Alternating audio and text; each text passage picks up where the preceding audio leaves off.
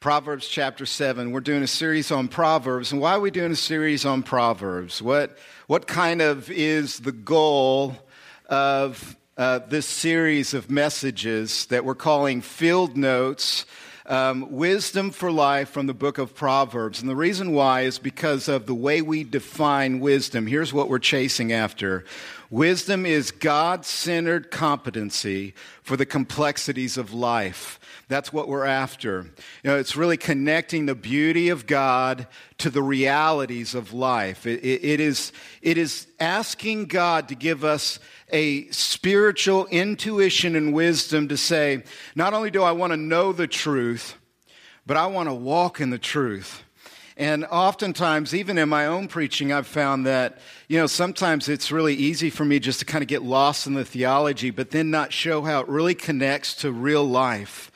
And I think churches too get in this, into this problem like, hey, come to church and hear really wonderful things about God, but you leave and you go, man, how does that really connect to my life? And Proverbs takes the beauty of truth and connects it to the complexities of life. And that's what wisdom is. And today we get to deal with wisdom in our sexuality.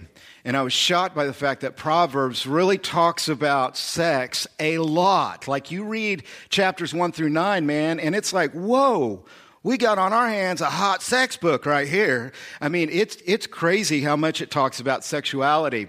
And I was trying to think, you know, how can I introduce this? You know, this is always real sensitive thing and, uh, and everything like that. And of course, the preacher starts getting uncomfortable and then people get uncomfortable and, and everything like that. How can I introduce this? And, you know, as I was thinking about that very question, I was watching the hurricane coverage over the weekend. Did you all watch that on the news? And, um, and man, pray for the people down in Texas. They're really going through, I think they're still going through a lot of rain and, and everything like that. But, you know, when I start watching hurricane coverage, can I be honest with you? I'm a cynic. Are you a cynic? I'm a cynic. I'm like, they are over exaggerating the storm that's coming. Have you ever thought this?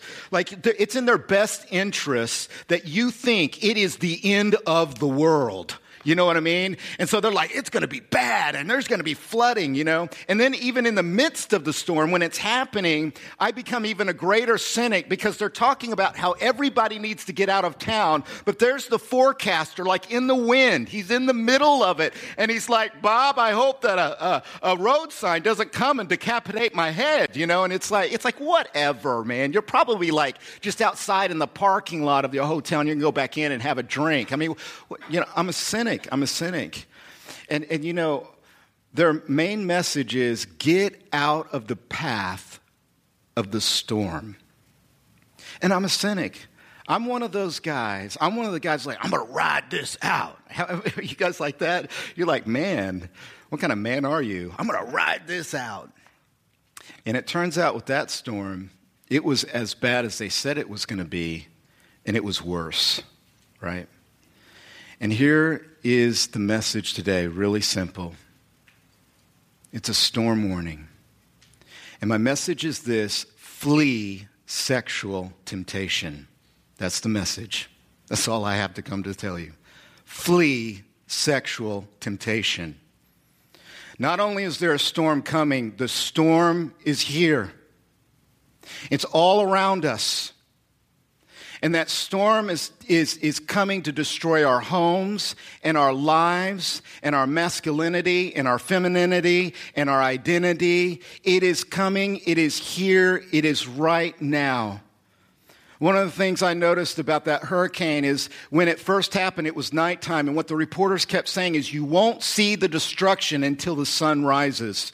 Not until light will you see the full destruction. And what I'm asking you to do is bring into the light this storm and the destruction that it is leaving all around us. Sexual temptation is a storm, and you and I are called to flee sexual temptation. You know, what is temptation? What is any kind of temptation? Temptation is the ability or it is the invitation to accept a plan that is not God's plan and to think that it is better than God and God's plan in any given area. I've got a better plan than God for your money, says temptation. I got a better plan uh, than God uh, for your marriage than, than, than God has. I've got a better plan for your parenting than God has. I've got a better plan for your gender than God has. I've got a better plan for how you handle your body better than God does. That's what temptation is. It is to replace God and His wonderful design and plan for your life. And here's what I'm telling you. Anytime a plan comes and it's different than God's plan, your job is to get out, to flee sexual temptation.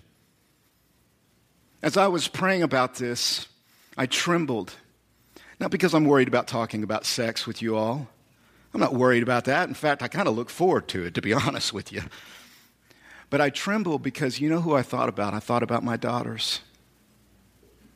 That's who I thought about and who I also thought about, and I mean this lovingly, I thought about their future husbands. And if I could go to them right now, if I could go to them right now and I could look at those boys that are going to one day marry my daughters, and you know what my message would be? Flee. Get out. Don't listen. Get away from this world. Don't let the world define sex for you. Don't let the world define what your body is or how beautiful you are or how desirable you are. precious in God's sight. I tell my daughters all the time, man, God loves you. You are beautiful. And you don't need any guy to tell you that. Jesus tells you that. And the moment that you hear that message from Jesus, you will be ready to be a wife and secure and comfortable in your own skin and be able to walk and enjoy the good plan that God has for your sex life. Flee sexual temptation. Flee. And some of you, you're like, man, I've already, like, like the storm has already broken me. Like, I, it's too late. Like, you, you showed up on the scene too late. I've already given in so much. I've given so much of my identity. I've given so much of the wiring of my soul and my body to this storm that it's too late. And can I just tell you, this is why Jesus came. Human failure is never final as long as Jesus is operational. Amen. He can rewire you. He can change you. He can transform your life. He can give you hope and healing and comfort and relationship, but you still got to flee sexual temptation today. We can't take care of yesterday. Amen. We, we can't deal with, with last month. We got to put the past in the sea of forgetfulness. We got to look to our future and we got to say, from now on, I'm going to ask God to help me to flee sexual temptation. I'm not stuck. I'm not, I'm not somehow uh, obligated to this thing. Flee sexual temptation. Thankfully, I'm not the first to say this. This message of fleeing sexual temptation goes all the way back to the book of Proverbs and the message of Solomon. And when you read Solomon and Proverbs, here's what you're listening in on you're listening in on sex talks from a dad to a son. That's, what he's, that's what's being recorded. He gives sex talks to his sons. King Solomon and he comes to them, and it's really funny because when you read it, it's like you're reading Proverbs, and then suddenly he says, Now, my sons, let me tell you about the seductress woman. You know, like, let me tell you about the seduction of sexuality. Let me tell you about sexual temptation. And he goes on and on and on, and then he changes subjects. And then he starts talking about other things. And then he comes back again and he goes, Now, did I tell you about sex? And you can almost hear the son saying, We already had that conversation, Dad. Like, okay, I get it let's not talk about it anymore. And then he talks about it. Then he goes on, and then he comes back and talks about it again. I count five sex talks from Solomon to his sons in Proverbs chapter 1 through 9. And you know what the message is? One message. Every single time, same message flee sexual temptation. That's his one message. he's so redundant, he's almost annoying flee sexual temptation. And what I want to do is come to one of those sex talks, in particular, Proverbs chapter 7, starting in verse 1. And what I want us to be listening to is okay, we know where, where he's going. He's going to say flee sexual temptation, but why? What are the reasons why he is interested in telling his sons to flee sexual temptation? And so let's pick it up in Proverbs chapter 7, verse 1. You can imagine it. Uncomfortable young teenage sons sitting there, and they're ready to go out into the world, and they're simple minded, they're gullible, they're still uncommitted to God, they're still uncommitted to the truth. They think that they can live by their impulse alone, and Solomon is urgently beginning to speak to them and listen to what he says, starting in verse 1. He said, My son, in other of the talks, he has sons. He says, My son, keep my words and treasure up my commandments with you. Keep my commandments and live. Keep my teaching as the apple of your eye. Bind them on your fingers Write them on the tablet of your heart. Say to wisdom, You are my sister, and call insight your intimate friend to keep you from the forbidden woman, from the adulteress with her smooth words. Now, I want to stop here and just say, real quick, real super quick. Here's what he's saying this is important. Sexuality is no secondary thing to God or to a life of wisdom. This is not like an optional, like you can have God, but you can kind of do whatever you want with your sexuality. Solomon is saying if you want wisdom in your life, you are going to have to bring wisdom in and let wisdom kind of guide your sexuality. I'll, I'll put it to you like this until we put our sexuality into the hands of God, we cannot have a life of wisdom. We can't. The ripple effect of sexual sin will absolutely ruin every other area of our life.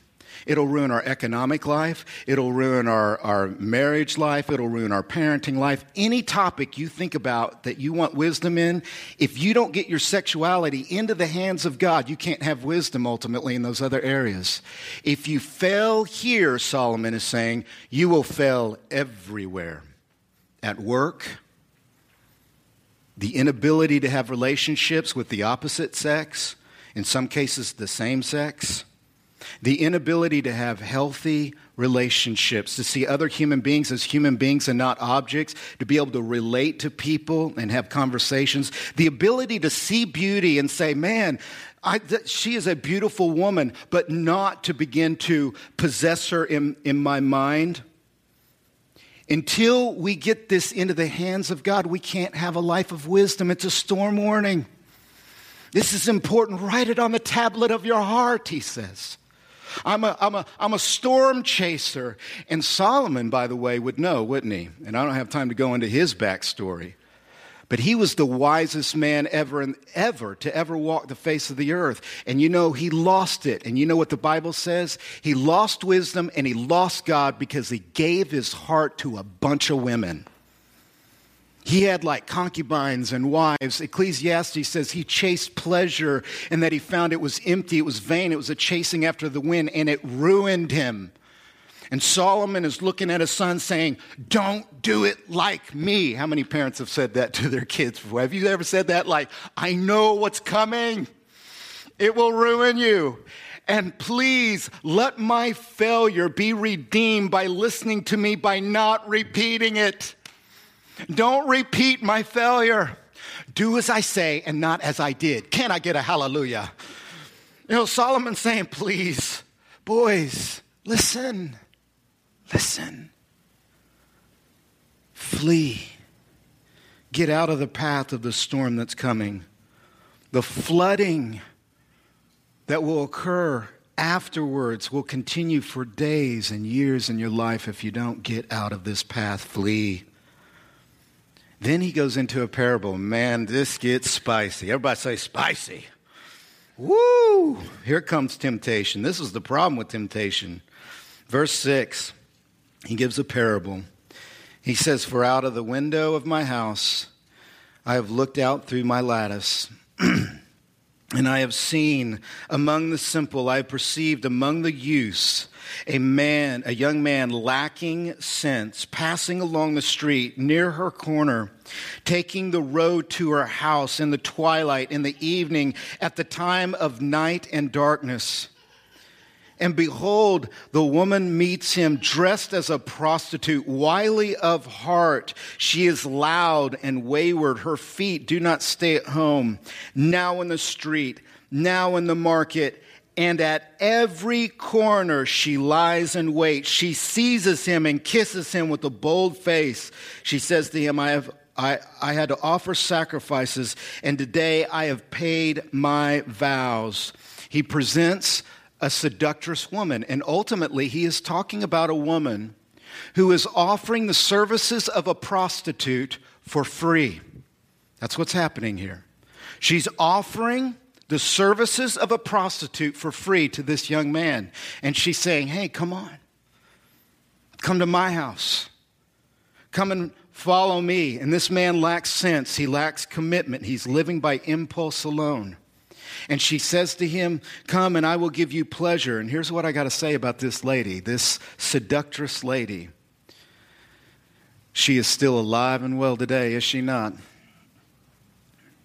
And while I don't want to make this less than a literal uh, situation that he's telling his boys, I want you to know Proverbs means for us to see this seductress woman as not less than a literal situation, but then far more. She represents an idea. She represents a worldview. And she is still walking in our culture. It says here about this seductress woman what? That she's on every corner, that she's everywhere. She's all around us. This woman is in our computers. This woman is in our iPhones. This woman is on our iPads. This woman has immersed herself in the digital Babylon of our time. She's still alive and well, and she's seducing people. She's in the pornography, she's in the images, and she's saying, Come and look at me, come and worship me. And she's saying to everyone, everywhere, anyone who will listen, she is saying, If you come to me, I will give you a spiritual experience. Did you note that? She said, I've paid my vows. I've made my sacrifices. And in the ancient mythology of the world, that means this is a spiritual experience. This is a religious good experience, an enlightened experience that you can have. And she is everywhere. And she's not just for men, but she's for women too. Women are pulled into the seduction and the fantasy of a life of security. And, and this seductress comes as a man in some cases and says, I can give you a, a feeling of security and a feeling of honor and a feeling of being desired more than what you're getting at home, more than what you're getting anywhere else. I can make you feel great. I can make you feel beautiful. This idea, this worldview is trouncing around, tempting all of us to a plan that's not God's plan. And if I could sum it up, here's, here's the lie. This is what we got to flee from. Flee sexual temptation. It means this flee from this lie. God is sex. That's the lie. That's the lie of your time. That's the lie of the time of the people in the Bible. God is sex. Your sexuality will save you. Giving in to temptation will enlighten you, will make you feel stronger. It will change your life. It will change your life. I've got a quote. I hope I can pull it out of my pocket, on my mic. Oh, praise the Lord. That's so great. I was able to get that out of my pocket. You have no idea. I prayed about that before the service. Lord, help me pull out the quote out of my pocket. Do you ever pray like this? Okay, anyways. But this quote, listen to this quote. This is from Margaret Sanger, who's the founder of Planned Parenthood. Listen to her talk about sex and tell me she is not saying that sex is God. She says this quote, sexual liberation is the only method of finding inner peace and security and beauty.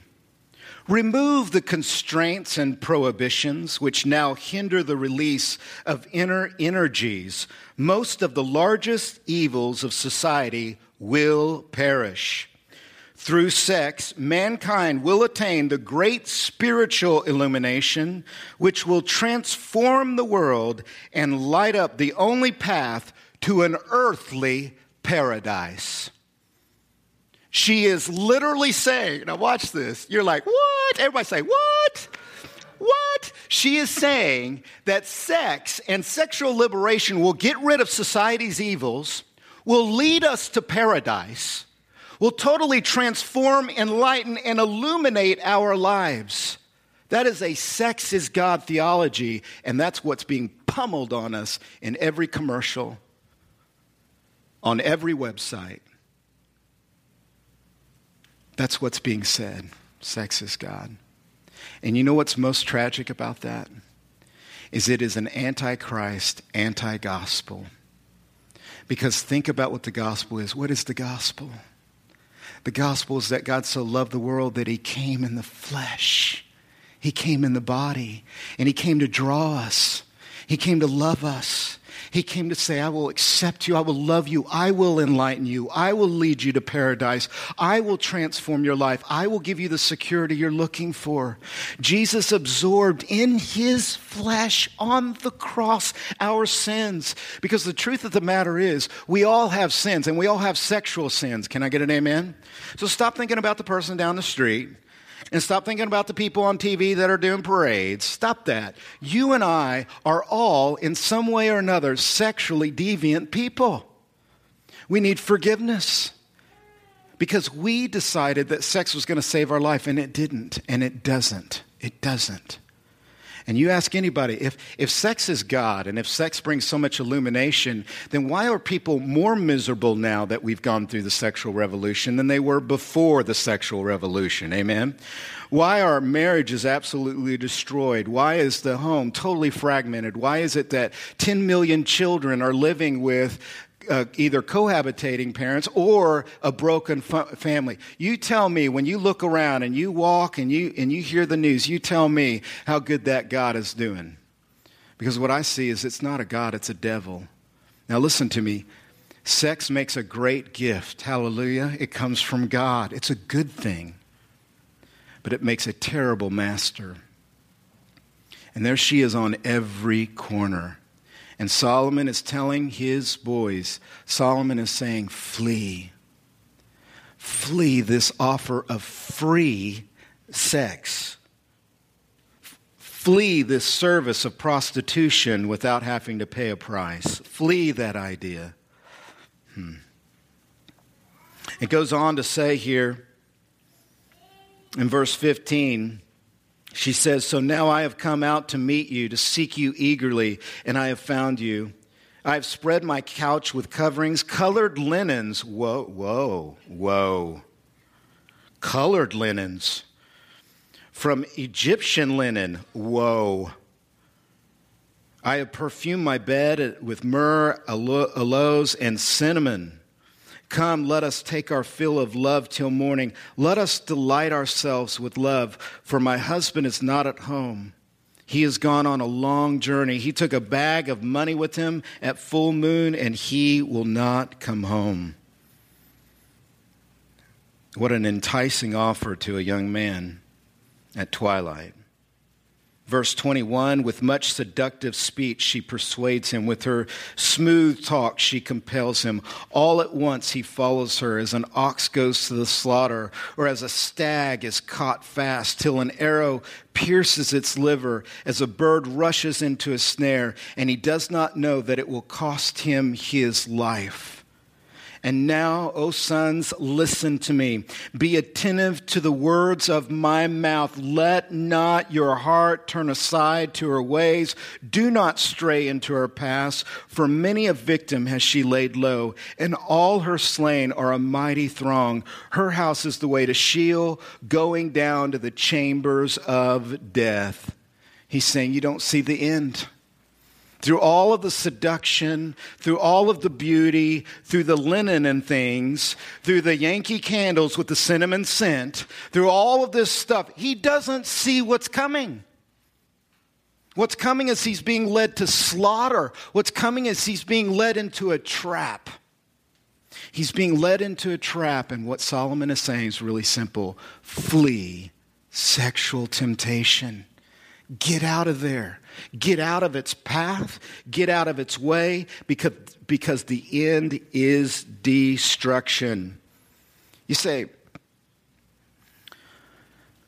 well, this is kind of, I mean, he's saying this flee sexual temptation, but to be honest with you, temptation is hard to flee sometimes. You can't just say flee sexual temptation and that's just automatically going to fix everything. It's kind of like saying, you know, don't look don't think about an elephant and you go, "Ah, dang it, I just thought of an elephant." I mean, what's his real solution? What is he saying that's really helpful? You know, ultimately, what I see in this text is I see when he says in verse 25, and look at it again, he says, Let not your heart turn aside to her ways. You know what he's saying? He's saying to his boys, and this is what I'm saying to you you are not the product of your environment or your culture, you are a product of your decisions. No one is going to force you to do anything.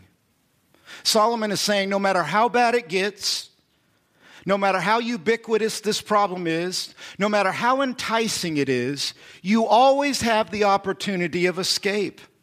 You are the product today of the decisions you made yesterday, and you will be the product of decisions tomorrow of the decisions you make today. This is up to you. It is within your reach and within your ability to flee sexual temptation. And the greatest lie is this. The lie is that I can't flee sexual temptation. The, the greatest lie is that, that somehow that this is just the way it is. Well, boys will be boys. Well, you know, girls will, they, you know, they're going to go out and do that. That's the lie. He's saying, you are only a victim if you let yourself be a victim. That's what he's saying. And it's completely within our abilities today, in Jesus' name, to flee sexual temptation. One of the first passages I ever memorized as a Christian boy at 17 years old, and man, did I need this. And it saved my life. It really, it really saved my life and perhaps my future marriage. 1 Corinthians chapter 10 verse 13 no temptation is overtaking you that is not common to man God is faithful and he will not let you be tempted beyond your ability but with the temptation he will also provide the way of escape that you may be able to endure it Paul is saying the same thing. You're not the product of your environment. You're the product of your decisions. You're not, the pro- you're not some victim out there that just can't help it because it's gotten so bad. Well, you, you just don't know how it is anymore in culture. Prover- Proverbs is dealing with the same culture, and it's thousands of years ago. And he's saying to his sons, Don't let it happen to you. You can be a victor. You know, Satan comes to steal, Jesus comes to give. Amen. Satan comes to kill, Jesus comes to bring back to life. Satan comes to destroy, Jesus comes to heal. And at any moment in time, Jesus gives you the ability through his grace, through his gospel, to say, I can flee sexual temptation. You say, well, but I've got addictions, or I can't help it, or I'm beyond repair. Can I just say this to you? Then the decision for you is to go get help. Amen? How about that? Go get counseling. Humble yourself. Be embarrassed for a short season in your life if you're addicted to pornography. Be embarrassed for a short season of your life so you can have a long life that is full with God and your family, and with the people in your life. Go get help. You can make a decision. You're not a victim, you can be a victor. Greater is he that's in you than he that's in the world. You got to preach these anthems over yourself. I can do all things through Christ who strengthens me. I can do all things. And that might be going to somebody and getting help. Or if you're a man and struggling, getting some accountability, getting together with guys every single week and praying. You can make a decision. You're not the product of your environment. You're the product of your decisions. And the decision you've got to make is flee. You got to flee sexual temptation. And parents, uh, all parents, I want you to raise your hands right now. You, you got a kid in your life. Parents, don't be naive. I'm serious. You got to help your kids flee. You're going to give them devices to look, look on, you find out what they're looking at. You're going to give them a Facebook account, which I highly do not recommend until you are absolutely certain they've got the maturity to handle that. But if you do that, you're on that account. You get the software for your family computers, amen? Flee sexual temptation. And you are very gullible if you think, oh no, that could never happen to my kid because they've got, you know, because we're never going to get a divorce and we're just, and we're, we're in church and, and we go to VB, we go to like four VBSs every summer. I'm sure we're going to be just fine. We're going to be just fine. Let me tell you something. That world will take your child, I don't care who you are, and if it is allowed, that seductress will come on every corner in his or her life and pull them and pull them and pull them until it gets them from you. Listen to me, parents. You need to make the decision for your kids until they can. Help them flee sexual temptation. Don't let this world take your family. It's a storm warning. I know it's uncomfortable. It'd be just like down, down in Texas. They come and they say, You got to leave your home. You got to get out of here. There's a storm coming. You say, It's my home, man. I just redid the kitchen. I just put the new bed in the bedroom. I just put together my backyard just like, just like so. And I got my boat that I like to go on to the Gulf of Mexico with. I'm not leaving my home. I'm going to ride this out. No storm chasers saying, I don't care. You let the boat go. You need to get in your car, get on the highway, deal with traffic, deal with it. Can I get a hallelujah? Deal with the traffic and get out of town and flee. Get out of this path. It's uncomfortable. It takes more time. So now you got to do homework as a parent. You got to do homework. Now you got to do your devotion once a week or so or more. If you're like the pastor's family, you fast and pray every night for three hours. Can I get an amen? You know what I mean? And then you got to go to work, and then you got to make a living, and then you got to come up with a budget, and then you got to do all this. And now I'm adding to that, you look at every device and you teach your kids about God's plan so that they won't be tempted by another plan. God is better, his plan is better, and Solomon is saying, Solomon is saying, flee sexual temptation and help others flee sexual temptation. You know, if you're a man or a woman and you've overcome some stronghold sexually, find somebody and help them flee. And it's not hard to find them. All you got to do is get to know some people, and you'll find out real quick they need help. And if you've been afflicted and then healed, then you go and heal the afflicted and help them flee sexual temptation. But no matter what you do, you got to flee. But can I be honest with you? Let me just close with this. Well, I'm still really frustrated with this. You know, I just I just think, man, I just, as a pastor, I've heard through counseling, I've seen the statistics. I mean, this is a real problem. Sexual temptation in men and women's life is increasing, it's exploding, it's a big storm. And when I think about it, I just feel like, yeah, this is just still a really big problem. And I need more from Solomon. And, and I got to tell you, in the context is something that's even more important than that decision that we make.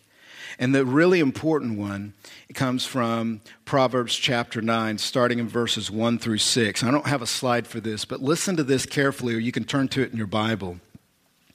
And listen to what Solomon says. He says this Wisdom has built her house she has hewn her seven pillars. She has slaughtered her, her beasts. She has mixed her wine. She has also set her table. She has sent out her young women to call from the highest places in town. Whoever is simple, let him turn in here. To him who lacks sense, she says, Come and eat my bread and drink of the wine I have mixed. Leave your simple ways and live and walk in the way of insight. And I love this passage because what this passage is talking about is it's talking about the gospel feast. The New Testament says that Jesus now is the full representation of wisdom. 1 Corinthians chapter 1 verse 30 says Jesus is the wisdom of God. And what that means is, is that as Christians we get to look back at Proverbs and see Proverbs as words not given by Solomon but by the greater than Solomon. That Proverbs is ultimately the words of Jesus. And in these words in Proverbs chapter 9 is an invitation to all people to a feast. And this feast, wisdom says, Jesus says, is for the hungry the feast is for the longing. The feast is for the least promising people, the simple ones, the ones who are so hungry and so thirsty and filled with so much longing. And Jesus is saying, There's a feast for you, and what I will do is I will begin to fulfill your longings. your need to belong, your need to be loved, your need to be desired and treasured and valued is here set before us at the table of the gospel. And what Jesus is saying is very important because here's what he's saying He's saying that our problem is not desire, our problem is not passion. Our problem is not that we're attracted to things. Our problem is not that we want to belong. Our problem is, is that we've exchanged the, the real meal with a fake meal. That's our problem. You see, what religion will do, religion will come to you and religion will say, you just need to stop having those desires. You need to stop having passions. How dare you make it about yourself and want to belong and need family and need people to like you and need people to desire you and need people to think you're awesome? How wrong for you. You just need to be a stoic and just turn those desires off. Turn those passions off. And you know what the gospel says? That's a lie. Your passions and your desire and your need to belong is from God. And our job is to go to Him and say to Him, Fulfill my longing. Give me a sense of belonging. Give me a sense of your strength. Give me your wine. Give me your bread. Give me your table. And let me tell you something Jesus died to make much of God so that we could go to God with our, our longings and we could belong to Him in an identifying, shaping way. That's the gospel. Don't let anybody tell you that desire is bad. It's not, it's good. Of course, you want to be loved because God is love and He made you. It's the false gods that cannot fill the capacity of love that God has put into our heart. And so Jesus says, Your desire is good. Come to me. That's why He died. That's why He defeated death. And what is sexual temptation really? It's not physical. It's not. Sexual temptation at the end of the day, it has nothing to do with our physical lives. It has everything to do with our desire, our desire to be longed for and to belong and to be loved. You know, people say, well, men think about sex every two minutes. No, men think about their ego every two minutes. That's what's really going on. Men want to be strong and conquerors and go out with these great exploits and hey, you know, they talk about all their exploits and all this stuff. And you know what it is? It's ego. That's what's really happening. It's the need for respect, to feel strong. And if, I, and if I can get that for free by looking on a, on a website, or if I can get that for free by having a staring driven life and pretending like I'm this Mr. Macho guy, then that's what I'm really chasing after. The physical stuff is just a byproduct of the larger issue of needing to belong and to be strong. And for women, it's about being desired. My girls, they want, to, they want people to think they're pretty. I want to feel strong and macho. My wife wants to be desired because that's the way God made us. And the way to fix that is to get to Jesus and to let Him, through grace, give us the belonging, meet that satisfaction in the glory of God. And as you cultivate that relationship, then you will have the fuel to say, I want to flee sexual temptation.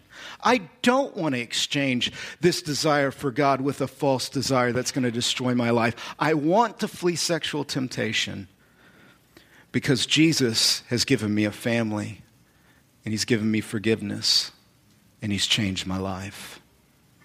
I've got the real feast in Him. when I was when I was growing up, before I became committed as a follower of Jesus Christ, you know, I thought about the Christian teaching on sex, and you know what I thought? What a bunch of poppycock and boulder dash. I just thought Christians were the most ridiculous people in the world. I'm serious. I, was, I turned into a teen and I was a heat seeking missile and I embraced it. Don't say amen.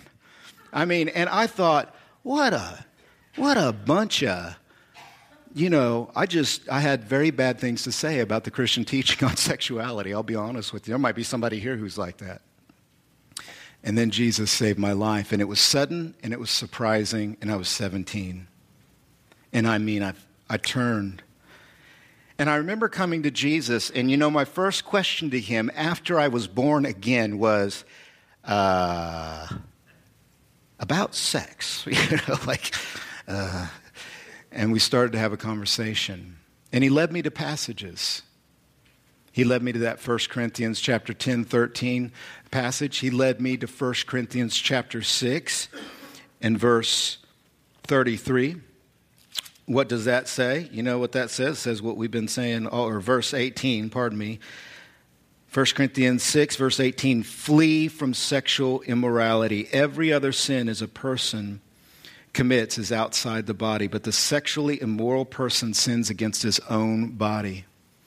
And I realized at that very point, I don't know, by the grace of God, I have no idea how this happened, but I said, I knew I was not mature enough to date girls at that time. I needed some time to heal. I needed some time to get over some of my issue. I had to flee all situations that might put me in a compromising position because I knew myself. And so I stopped dating. And my prayer was, God, the next time I date a girl, I want it to be my wife. And so I was 20 when I met Sherry. Can I get a hallelujah? And I met her, and here's what happened though in that intermeeting time. First, I had to flee a lot of lust and a lot of bondage. But secondly, what began to happen is God began to put in my heart a desire to be a family man, to be a dad. He put in my heart to be a man that was able to relate to women in a healthy way. And He began to prepare me. And by the time I met Sherry, I was ready. And if I would not have had those moments with, with Jesus, I would not have been ready. I don't know where I'd be today. And what I ask you to, to, imagine today as we close out in prayers, I want you to imagine what would your life look like in three years if you began today a lifestyle fleeing sexual temptation? What would your life look like in three years? In three years, if you need to get help, you got help. What would happen if you got healed of your pornography addiction? What would happen in three years? Who would you become? What would your life look like as a woman if you no longer lived to please men by the way you looked, but you could look at a man as just a man, a person, and not your source of confidence or security? What would your life look like? What would your kids' life look like if you began to train them to flee sexual temptation? What would that look like? And I promise you, the vision is great. And not only is it great for you and your family and your life, but it's great for your witness because we are called to set up a sign that's dissimilar to this world, but which is full of promise. And if you and I can flee sexual temptation, other people in their destruction will begin to look to us and they will see a light this is an opportunity to be a light, to be a difference. And yeah, people are not going to like our view about sexuality because they haven't been born again yet. And so we have to pray for them that they'll meet Jesus in this great feast, the God who created sex. Don't you want to meet the God who created sex? I do. I want to know this God. I want to know him. He's good and he's satisfying. Flee sexual temptation. Let's pray.